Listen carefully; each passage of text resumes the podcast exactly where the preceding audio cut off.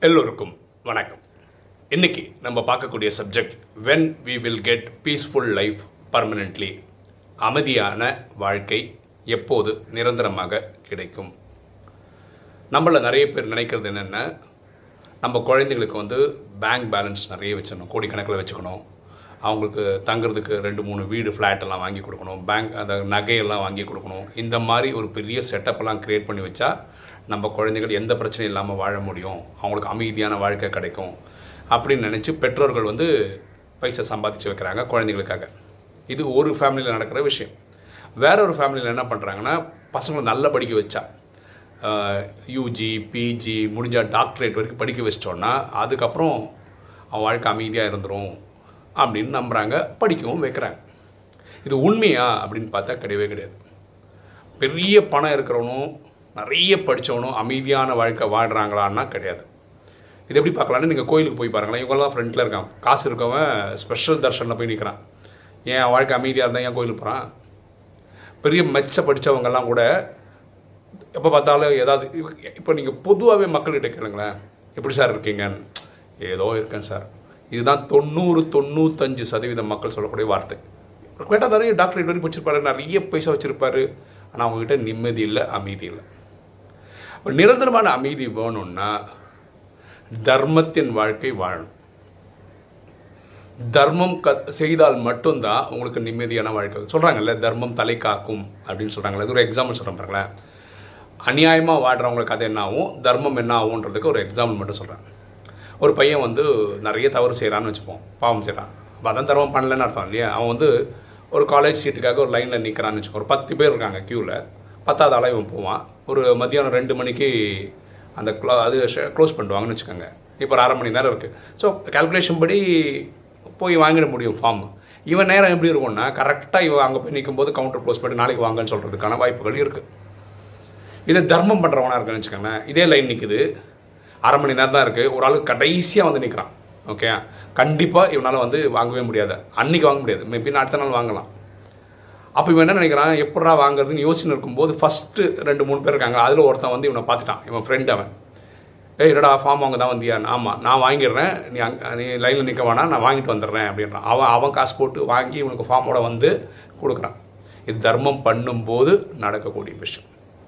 இப்போ ராஜயோகம் சொல்கிற விஷயம் என்னென்னா எண்ணம் சொல் செயல் மூலமாக நீங்கள் யாருக்குமே துக்கம் கொடுக்கலன்னு வச்சுக்கோங்களேன். உங்களுக்கு துக்கம் கொடுக்க யாரும் வர மாட்டாங்க கரெக்டு தானே நீங்கள் எல்லாருக்கிட்டையும் நல்லா இருக்கீங்க. அதனால் உங்ககிட்ட யாரும் துக்கம் கொடுக்க முடியாது.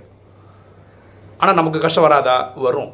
போன பிரிவுகள் நம்ம செய்த பாவத்தோடைய இது இங்கே வரும்.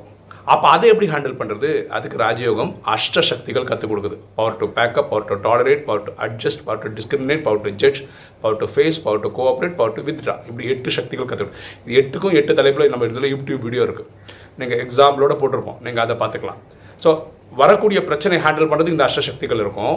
நம்ம எண்ணம் சொல் செயல்மெல்லாம் யாருக்கும் துக்கமே கொடுக்கலன்னு வச்சுக்கோங்களேன் நமக்கு யாரும் துக்கம் கொடுக்கவும் மாட்டாங்க. சரி போன பாவங்கள் இருக்குல்ல போன ஜென்ம பாவங்கள் இப்போ வந்து தொல்லை பண்ணக்கூடாதுன்னு அதுக்கு ஒரு சொல்யூஷன் ராஜயோகத்தில் இருக்குது அது பேர் மன்மனாபவ. தன்னை ஆத்மான்னு புரிந்து தந்தையாக சிவனை நினைவு செய்தீங்கன்னா ஆத்மாவில் இருக்க பாவம் எரிக்கப்படும். அப்பவும் நமக்கு துக்கம் வராமல் பார்த்துக்க முடியும்.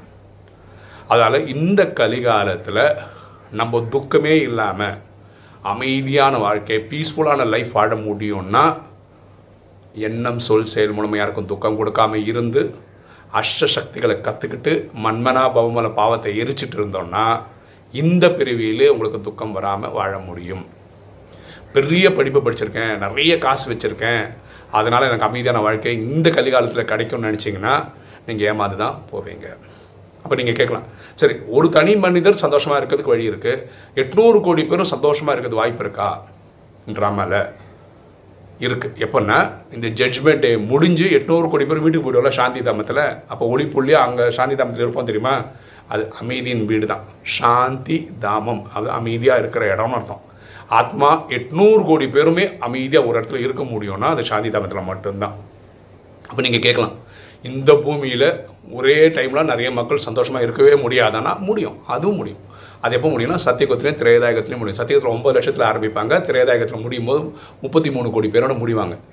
இங்கே எல்லாருமே ஒரே தர்மத்தை ஃபாலோ பண்ணுறாங்க சனாதன தர்மத்தை ஃபாலோ பண்ணுறாங்க அங்கே யாருமே எண்ணம் சொல் செயல்முறை யாருக்கும் காயம் கொடுக்க மாட்டாங்க. ஓகே எல்லாருமே தன்னை ஆத்மான்ற புரிதலோடு வாழ்வாங்க.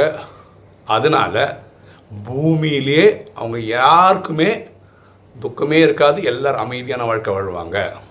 அது பூமியில் நடந்திருக்கு. எல்லா கல்பத்திலும் நடக்கும். அது பேர் சத்தியகம். அதனால தான் அந்த இடத்த நம்ம சொர்க்கம்னு சொல்கிறோம் பூமியில் சொர்க்கம் வந்து சத்தியகமும் திரேதாயகமும் சரியா? அப்போது நிரந்தரமான அமைதியான வாழ்க்கை உங்களுக்கு வேணும். அது இப்போவே வேணும்னா எண்ணம் சொல் செயல் மூலம் துக்கம் கொடுக்காதீர்கள். அப்புறம் மன்மனா பவன்ற மந்திரத்தை கற்றுக்கங்க அஷ்ட சக்திகளை கற்றுக்க நீங்கள் சந்தோஷமாக வாழ முடியும். எட்நூறு கோடி பேர் சந்தோஷமாக இருக்கிறது. வீட்டில் இருக்கும்போது மட்டும்தான். ஆனால் முப்பத்தி மூணு கோடி பேர் ஒரே டைமில் நல்லா இருந்திருக்காங்கன்னா இருந்திருக்காங்க. அது வந்து சத்தியுக திரேதாயகத்தில் மட்டும் நடந்திருக்கு. இது கல்பத்தில் நடந்திருக்கு. இது எல்லா கல்பத்திலையும் நடக்கும். சரியா? இப்போ நீங்கள் தான் முடிவு பண்ணணும். உங்களுக்கு நிரந்தரமான அமைதி அடையணுமா? அப்படின்னா ராஜயோகம் கற்றுக்க முயற்சி பண்ணுங்க.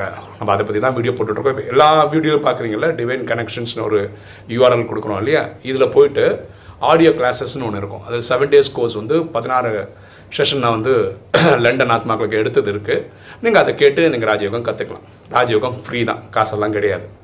ஓகே ஸோ நிரந்தரமான அமைதி கிடைக்குமானா கிடைக்கும். இதெல்லாம் ஃபாலோ பண்ணால் ஓகே இன்னைக்கு வீடியோ உங்களுக்கு பிடிச்சிருக்கும்னு நினைக்கிறேன். பிடிச்சிங்க லைக் பண்ணுங்கள் சப்ஸ்கிரைப் பண்ணுங்கள் ஃப்ரெண்ட்ஸ் சொல்லுங்கள் ஷேர் பண்ணுங்கள் கமெண்ட்ஸ் போடுங்க. தேங்க்யூ